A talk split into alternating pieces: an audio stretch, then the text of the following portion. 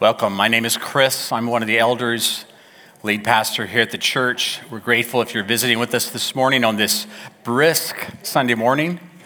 Um, a little bit chilly out there this morning, but sunshiny. That's nice. So you think we're going to get rain this? Uh, I mean, snow this week? Oh. Was that for rain or snow? Snow. So some are thumbs up, thumbs down. Got a mixed bag here. Don't even know how to pray. Um, we're really glad that you're here if you're visiting with us. We are a spiritual family that is uh, bent on loving God with all our heart, soul, mind, and strength, and then loving our neighbors as ourselves. Going out from this place and loving people as Jesus has loved us, being an ambassador of his reconciliation, even loving those that are opposed to us, uh, our enemies. And I trust that you are blessed and ministered to by being here today. Uh, we are fasting as a church community. We do this every January. We enter into a 21 day fast, church wide fast that is a, is a really significant time for our church community. Um, and during this time, I found myself hungry uh, and challenged, stretched, humbled uh, but I've also found myself helped and encouraged and really blessed, strengthened in the Lord. How about you? Yeah? It's been a rich time. It's uh, halfway through. We go through the 24th, Wednesday night, the 24th. I really encourage you, if you can, to be here for the prayer times on Wednesday nights. They've been very significant. It helps us when we pray together. Jesus uh, made it pretty clear that he wants his house to be a house of prayer. Um, he had some things to say about that because the Father, that's what he intended. Uh, and he did some things to make sure those that were capitalizing on the house of God um, at least had, for that moment, uh, a reduction in business. um, you know, I often say that fasting is giving up something good in order to get something better uh, which is kind of a loose uh, definition. It's kind of a broad definition. And it really can allow us, in that definition, to abstain from things that might be normal to our lives uh, as a way of seeking the Lord. Things like certain foods or, or sweets or desserts or social media or Instagram or screens, uh, entertainment. Those, those things uh, are kind of like when you enter into Lent, for those who celebrate that and, and, engage that, give up something in order to focus on the Lord. And that is a really good thing to do. I, I encourage you in that practice. I especially encourage you, families, to consider introducing that idea with your children.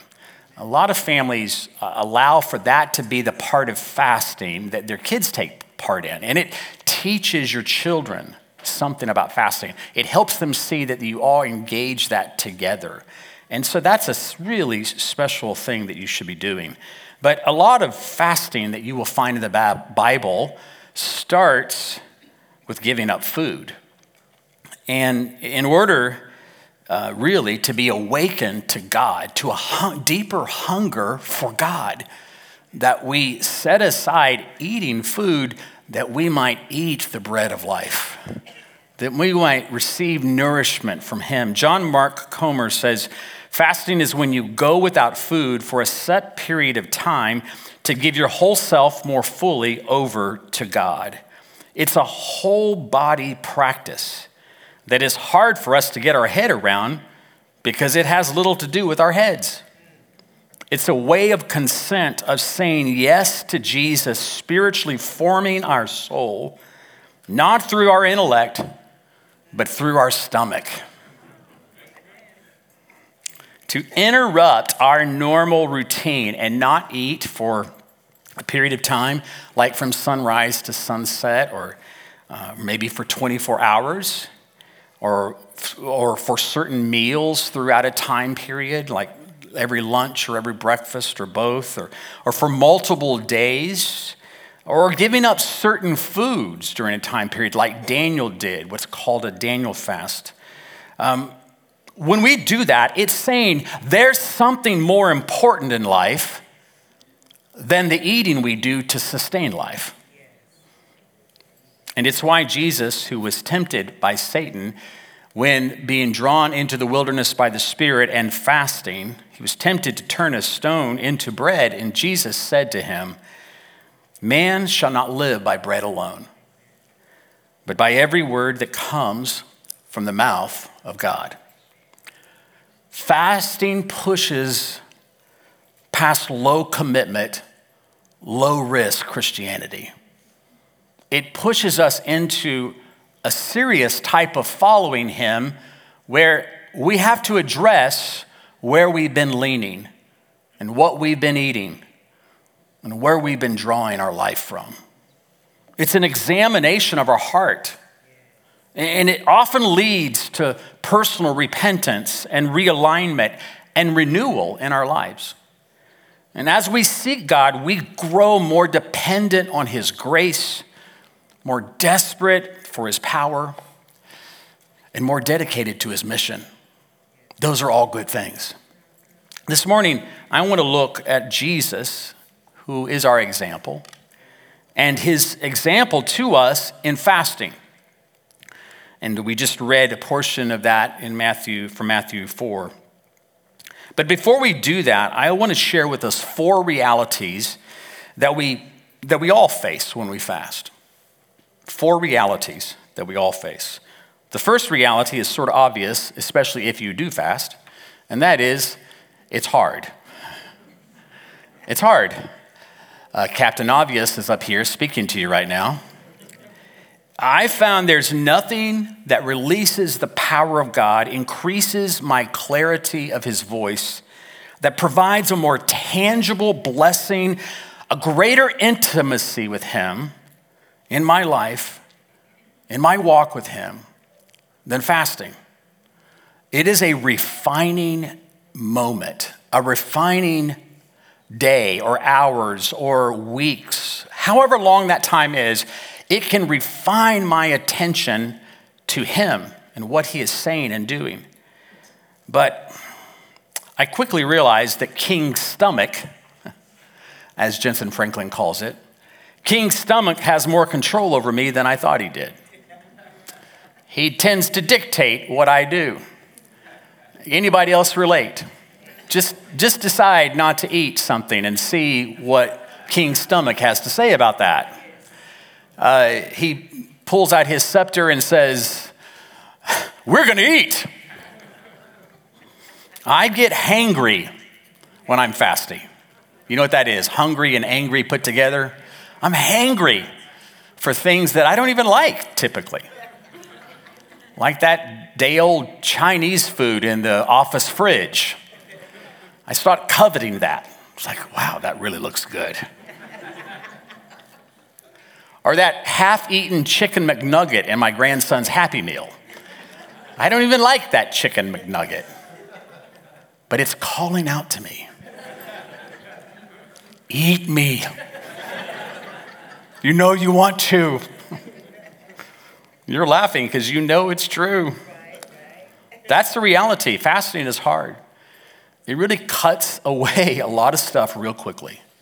gets down to what really we're motivated by our appetites, our consolations, where we get our sustenance, not just physically, but emotionally, physically. The second reality is that motives matter. It matters. We can fast the wrong way for the wrong reasons or out of a habit or self righteously with sort of a quid pro quo deal with God. I do this for you, and you're going to do something for me. We use him like a vending machine. Well, I fasted. Why didn't we get what we wanted? I prayed. I did what you said. I'm a good person. Isaiah 58 talks a lot about the right and wrong kinds of fasts. God says through his prophet Isaiah, Behold, you fast only to quarrel and to fight and to hit with a wicked fist. Fasting like yours this day will not make your voice be heard on high. Is such the fast that I choose a day for a person to humble himself? Is it to bow down his head like a reed and to spread sackcloth and ashes under him? Will you call this a fast and a day acceptable to the Lord? Appearances only? Verse 6 Is not this the fast that I choose, to loose the bonds of wickedness? to undo the straps of the yoke, to let the oppressed go free, to break every yoke. Is, not, is it not to share your bread with the hungry and bring the homeless poor into your house? When you see the naked, to cover him and not to hide yourself from your own flesh. There's more than fast, more to fasting than starving ourselves of food. We may have been doing it wrong all this time. If our heart's not in the right place, it doesn't really matter what we put in our mouth. Giving up some part of our normal routine, not eating certain kinds of food so we can look the part of holiness, is nothing better than the Pharisees that Jesus called out in his day. Isaiah says God's people had deteriorated into religious observation for all the wrong reasons with all the wrong motives. They looked sincere, but their piety was nothing more than a slick veneer covering an ugly condition. Ray Ortlund writes, they sincerely believed they could ob- obligate and pressure God. And when their fasting and praying and self deprivation didn't leverage cooperation out of God, they resented Him. What poisoned their souls toward God was not sins like thievery and murder. What poisoned their souls was their religion. We can fast with the wrong motives, doing things for the wrong reason. Our fasting has to be more than the appearance of holiness, it has to be real holiness that only we can achieve by relating to Him and what He does in us. The third reality is we need God. When we fast, we need God. It points out just how weak and frail we really are. Just go without food for a few days and see how much stamina you have to do what you normally do. My mind starts wandering, I get foggy, I can't concentrate. I'm trying to go really slow speaking today so that I don't mess up my words. You know? We're weak, we're frail, and in fact, we are completely dependent on God. He is what holds us together. We think we have it together. He's the one that holds us together. He is outside of us, but He is required that we might be sustained. Of course, we seldom think of ourselves this way. Um, a lot of us feel invincible. We, we act like we're in control, fully capable, self contained, able to determine and make it all happen. But that sort of thinking just doesn't hold up. We are dependent on God, whether we think it or not, whether we believe it or not. The fourth reality about fasting is the flip side of number three, and that is that it will expose the areas of our lives that we're not depending on Him, but rather in other things. Where we don't depend on God, but rather we depend on other things in our lives. Oftentimes, good things, things that can be helpful. I love what Patrick had us look at this morning about us being for God, not for our wives or husbands or family or career or job we oftentimes look at those things as if they're our whole purpose and meaning, that that's what we depend upon, and they depend upon us. But that's just not true. John Piper, in his book, A Hunger, A Hunger for God, writes this The greatest enemy of hunger for God is not poison, but apple pie. It is not the banquet of the wicked that dulls our appetite for heaven, but endless nibbling at the table of the world. It is not the X rated video, but the prime time dribble of triviality we drink in every night.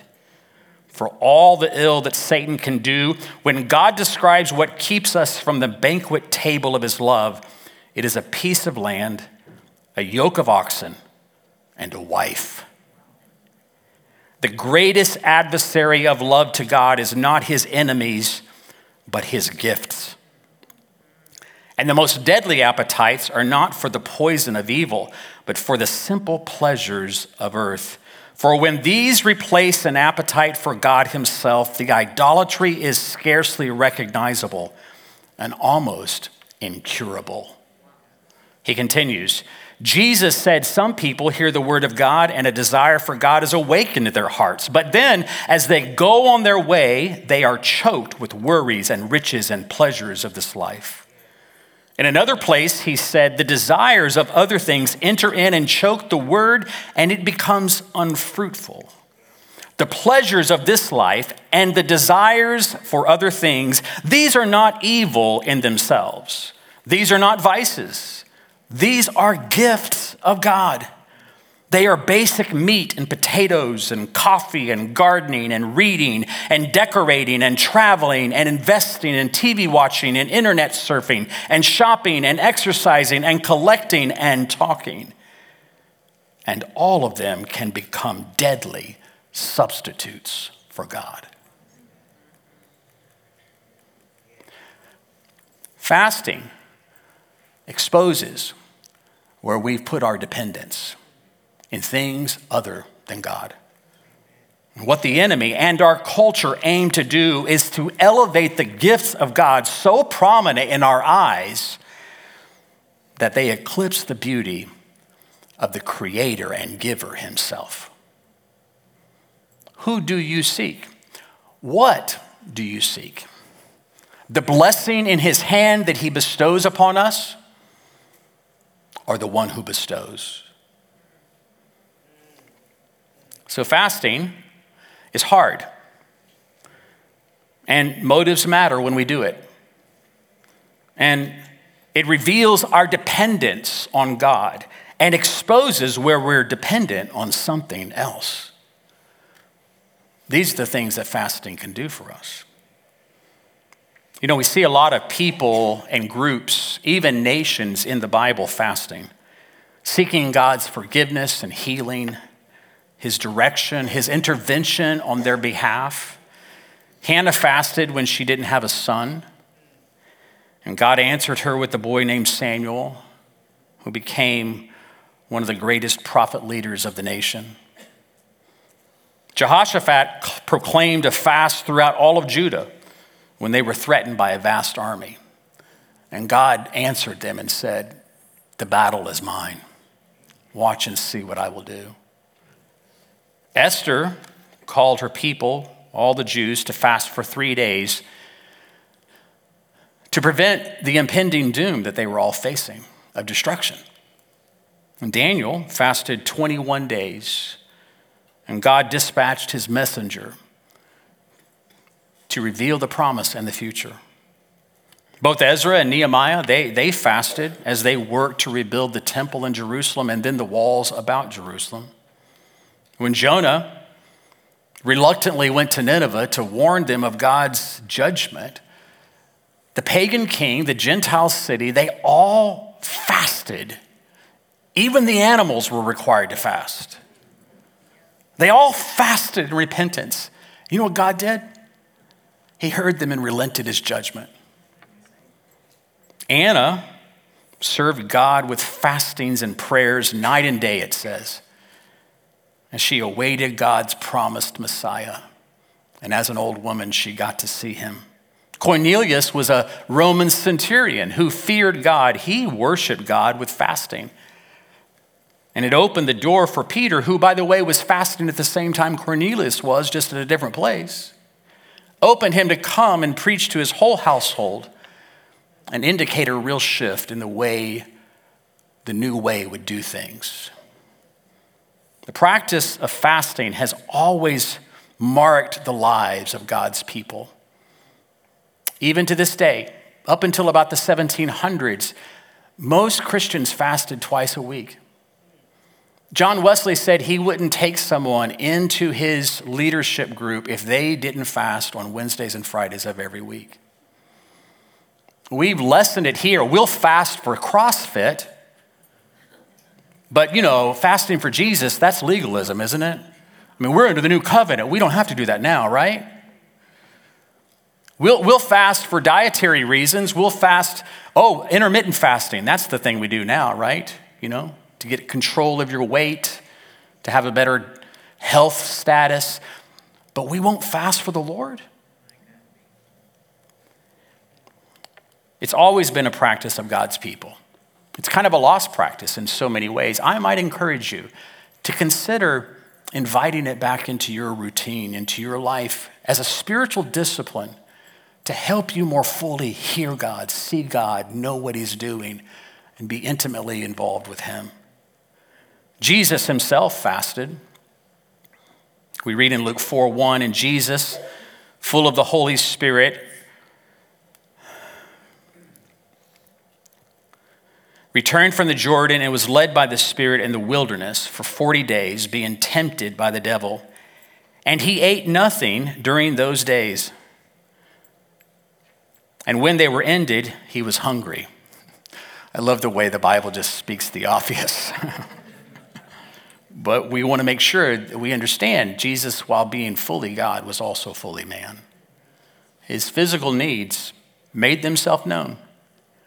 He was hungry. I'm glad he didn't say he was hangry. He was just hungry. Of course, this happens right after Jesus has been baptized by his cousin, John the Baptizer. It was a defining moment for Jesus and really for all of history.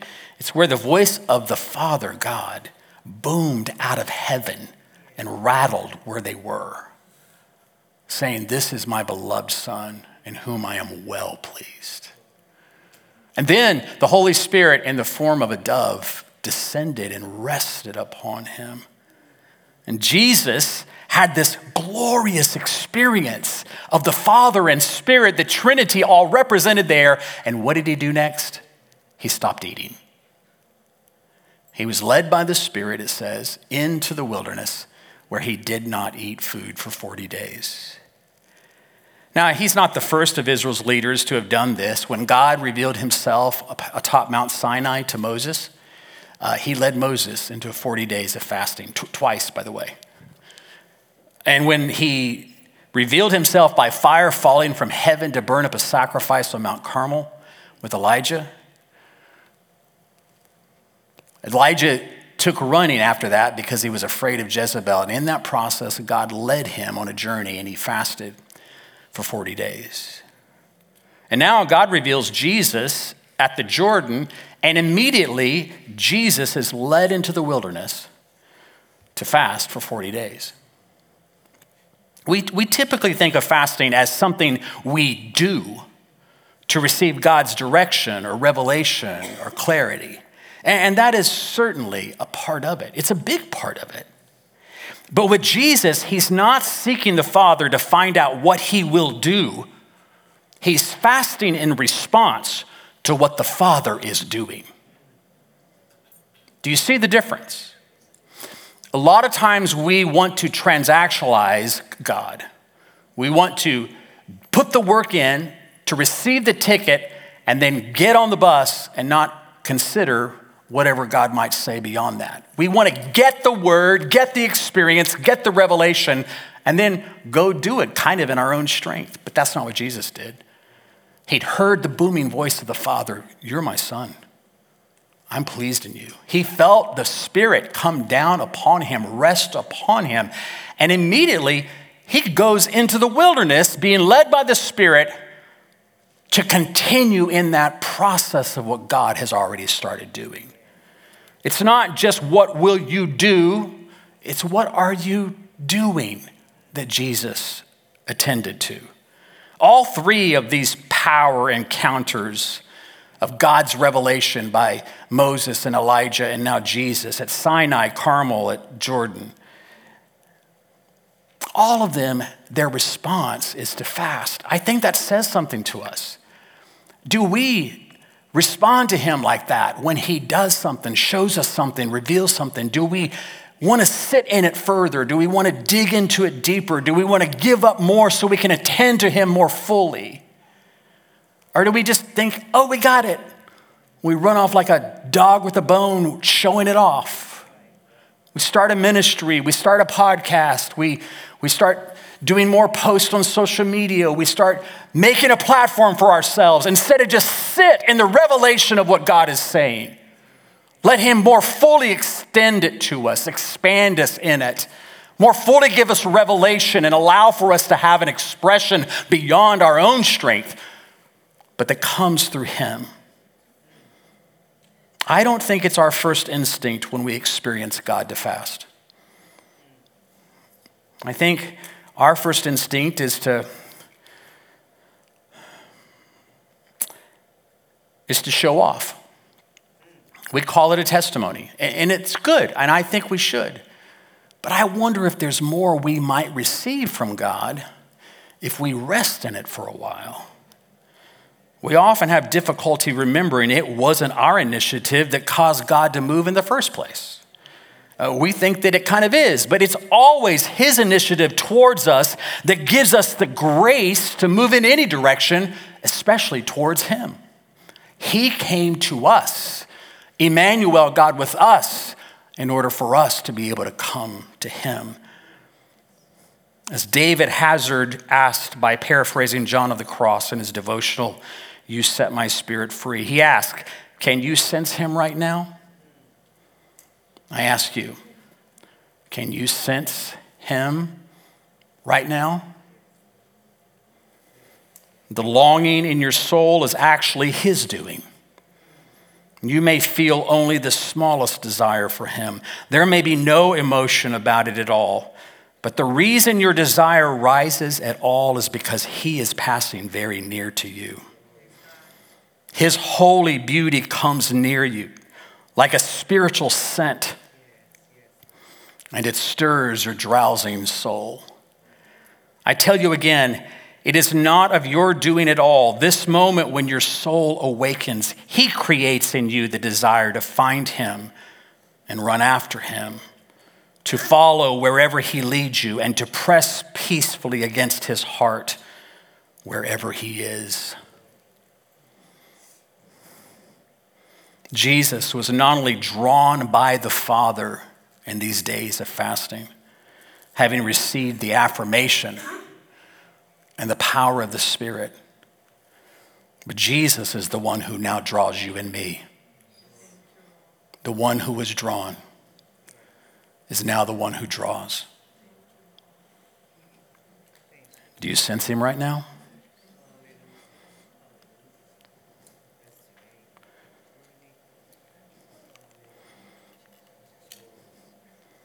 And so we should take another look at how we respond to the move of God in our lives. We don't fast to simply get God to do something. We fast as a response to what He is doing. Lord, help us.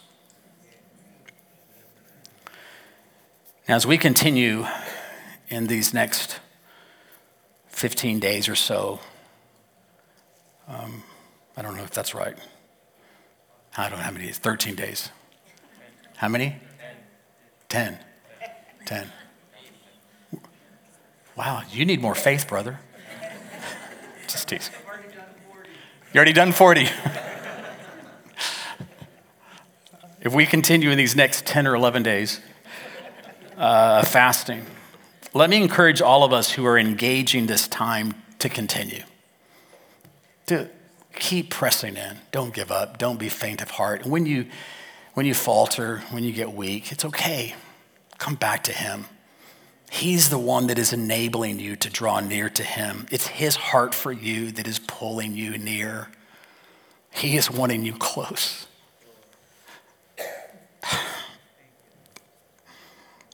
And for those of us who have not entered into these days of fasting, could I humbly encourage you to begin in some way? I'm not asking you to be a spiritual giant I'm not asking you to do the 40 days like James just did. I, I'm asking you to just take a step towards Him because He's already moved close to you. Pick a day this week. Pick just a day, maybe, and fast until sundown. Just get up that morning and, and lay aside food and fast. And then at the end of the day, eat a simple meal of gratitude. And as you do, respond in thanksgiving. Lord, thank you. I'm so grateful for this food. It tastes so good. And it's to remind me that you're good. Sweeter than the honeycomb. And if a full day is too much, then just start smaller. Skip breakfast. Break at lunch, or maybe if you can make it to 3 p.m., have your meal then. And then try to stretch your time out longer the next week. You could do it this week and do it next week. You could do it two times this week and one time the next week. Or you could fast as Daniel did, abstaining from certain foods like, like certain drink and meats and breads and sweets. Just eating bland vegetables or, all right, put some salt in it. I don't care, but just focused on Him. And in the time you normally would be cooking or eating or cleaning up or grocery shopping, give yourself to prayer. Take those moments and seek Him. Open up the Word. Ask Him to reveal Himself to you. Ask Him to help you to hear what He's saying, help you and know what He's leading, help you by uncovering things in you that you depend on more than Him. Let Him examine your heart. Search me, O God, and know my heart. Try me and know my anxious thoughts. See if there be any offensive way within me, and lead me in the way everlasting.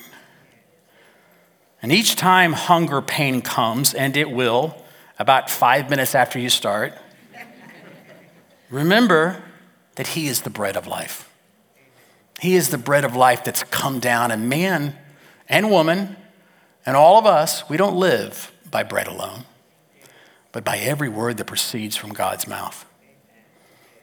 God will meet your needs, He will purify your heart. Ask Him. Take a step towards Him because He's come near to you. The key to all of this is being led by the Spirit. Do not fast out of idealism or spiritual heroism. Nobody's a hero here. Nobody needs to show off and brag. That's not the point of any of this. If it is, Isaiah 58, remember?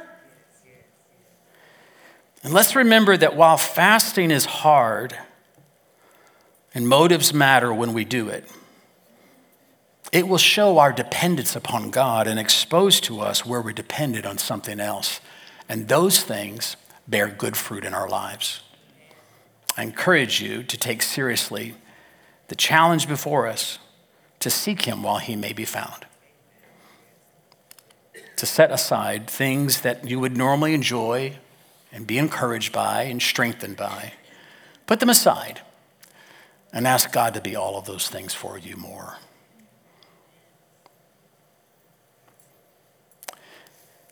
May the Lord continue to lead us in this season. Amen. My wife is going to come and we're going to pray for you after she shares just anything that's on her heart. And then we'll minister to you and to the Lord as we close.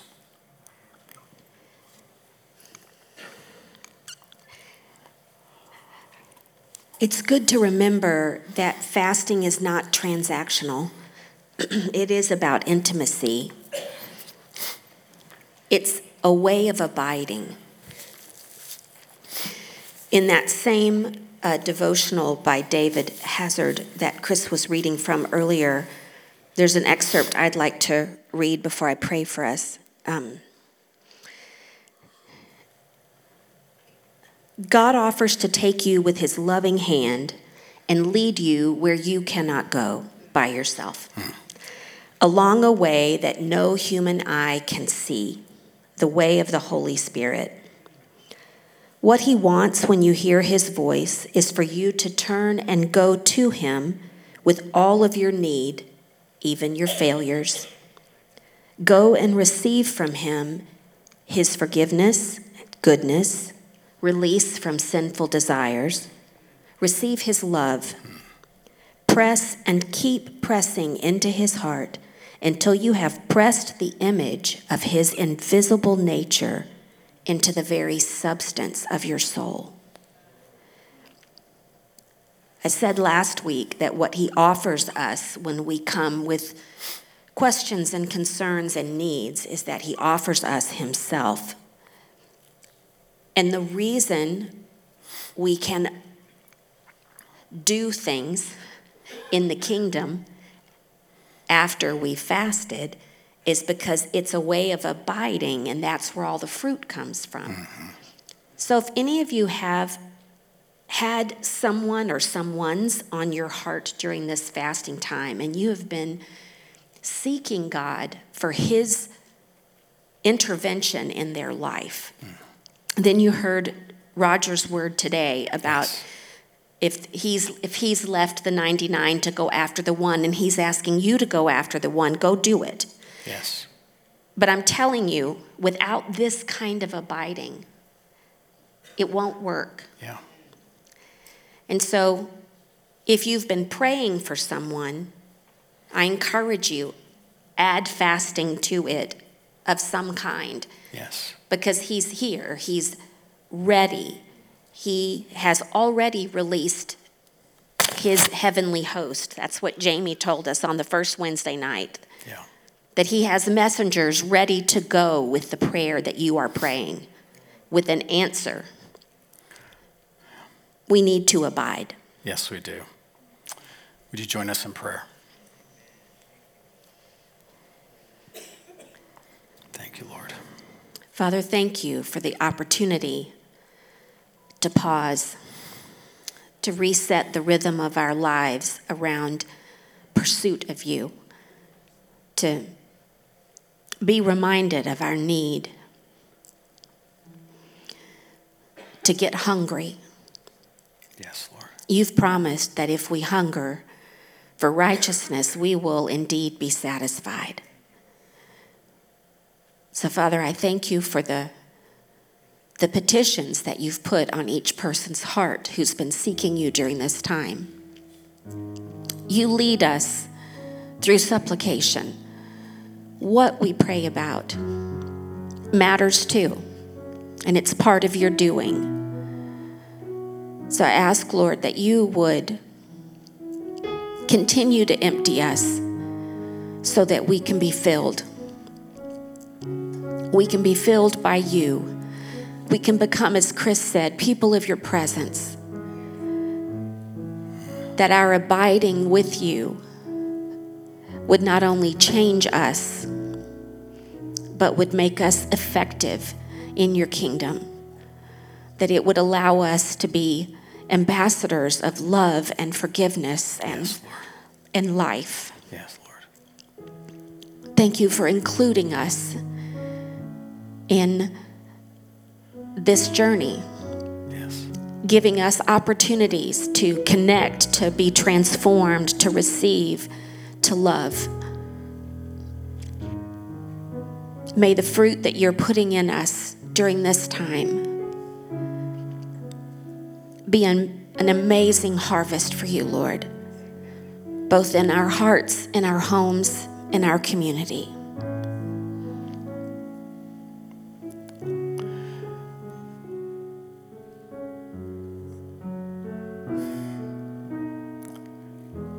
Lord, we recognize that all too often we're depending on things other than you. Even the gifts that you give us, we we lean on them rather than the everlasting arms of Jesus. Lord, forgive us where we have made those things our life.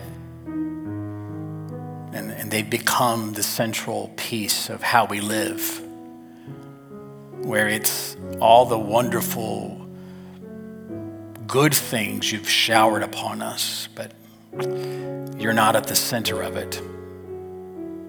Lord, expose those things in our lives in this season, in this time of fasting, Lord. We want to have pure hearts before you. And Lord, help us to hear your voice, to smell your scent, to sense your presence coming near. Lord, you, you come near to us that we might draw near to you. And I pray that that would be a reality for us in these days, that we would linger in your presence. We'd not run around doing what we think you want. We'd stay with you long enough to realize where you're leading. And I pray that we would be people that do that, Lord, that linger in the revelation, that linger in the power that's revealed, in the, in the encounter we have with you, the, the power encounters and, and the still small voice encounters, that we would stay there to receive the fullness of it. As we then are called to participate with you and, and go out and be your ambassadors of mercy and grace, of reconciliation. I pray for us as a community, Lord, in these days that we will indeed hear what you're saying, stay with you in it, and respond to you as you lead. We ask this in Jesus' name. Amen.